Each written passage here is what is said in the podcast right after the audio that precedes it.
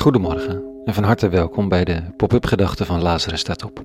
Ik ben Rikke Voorberg en ik schrijf een overweging om de dag mee te beginnen. Vandaag met de titel Over macht en ziel. Pop-up Gedachten dinsdag 28 januari 2020.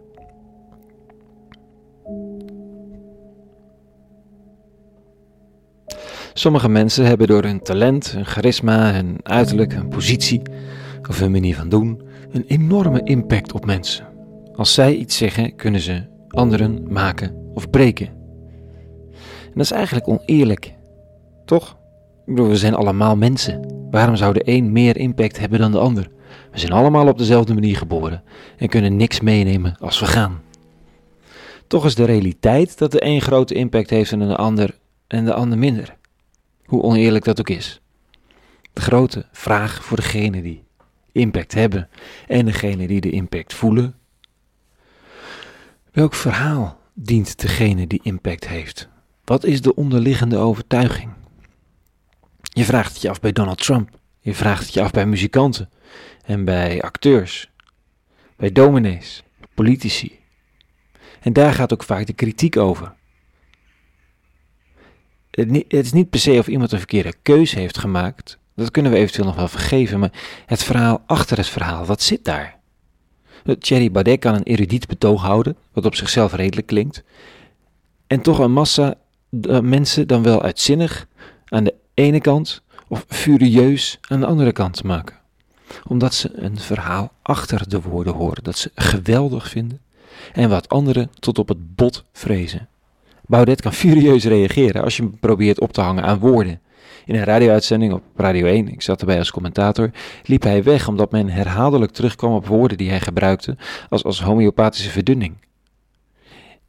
Ik zei hem dat het niet om het woord ging, maar om het verhaal daarachter dat men erbij vermoedde.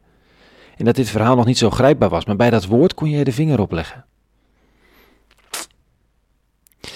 We dienen een verhaal, bewust of onbewust. Een verhaal dat we zichtbaar willen maken, of juist niet. En dan loopt het ook nog eens door elkaar. Ik wil het verhaal van gerechtigheid in de wereld dienen en me daarvoor inzetten, bijvoorbeeld. Maar je weet hoe het gaat. Het verhaal van nou, je eigen angst of het psychologische kind in jezelf. Dat doet zomaar pogingen om de kop op te steken. Dan ben je opeens bang om in de steek gelaten te worden en ga je alvast daarop anticiperen. Wat, wat, wat dien ik dan? In de tekst maakt de grote koning David vandaag een duidelijke keus over welk verhaal hij dient.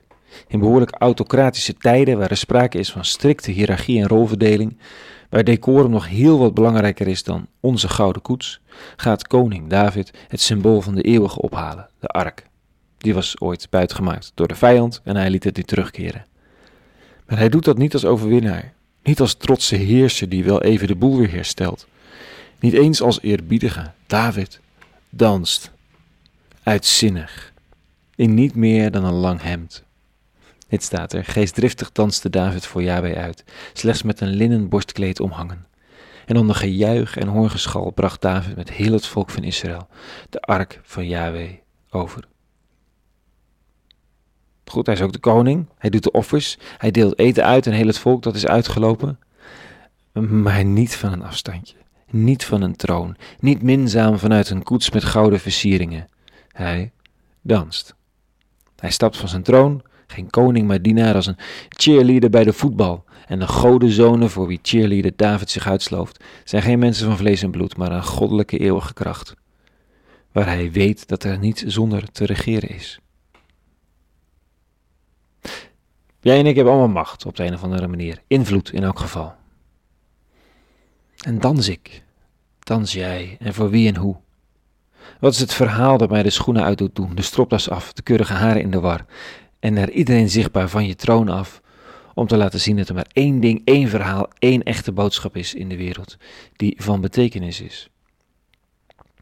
Jij en ik en David weten dat jij en ik en David voorbij zullen gaan. Als wij lang vergaan zijn tot stof, zullen er nog verhalen zijn. En dan doe ik niet zozeer concrete verhalen, maar idealen, een manier van kijken en denken en liefhebben.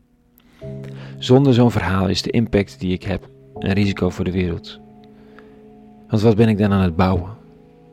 Laten we van onze tronen komen en, impact of niet, dansen voor wat echt de aandacht en de liefde verdient. Dan kunnen we elkaar gaan vertrouwen. Tot zover vandaag. Een gedachtenspinsel en een hele goede dag gewenst. Vrede en alle goeds.